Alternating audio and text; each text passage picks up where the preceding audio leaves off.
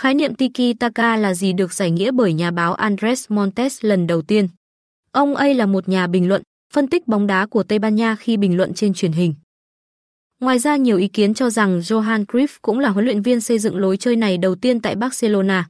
Nhiều người lại cho rằng huấn luyện viên người Tây Ban Nha Luis Aragon là người đầu tiên thử nghiệm, khởi xướng nó.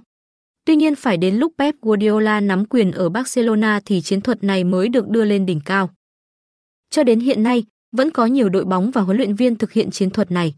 Nhưng không phải đội bóng nào cũng áp dụng thành công vì đội hình muốn thi triển phải có nhiều yếu tố đảm bảo. Nội dung phía dưới bài viết chúng tôi sẽ giúp bạn hiểu đặc điểm lối chơi này.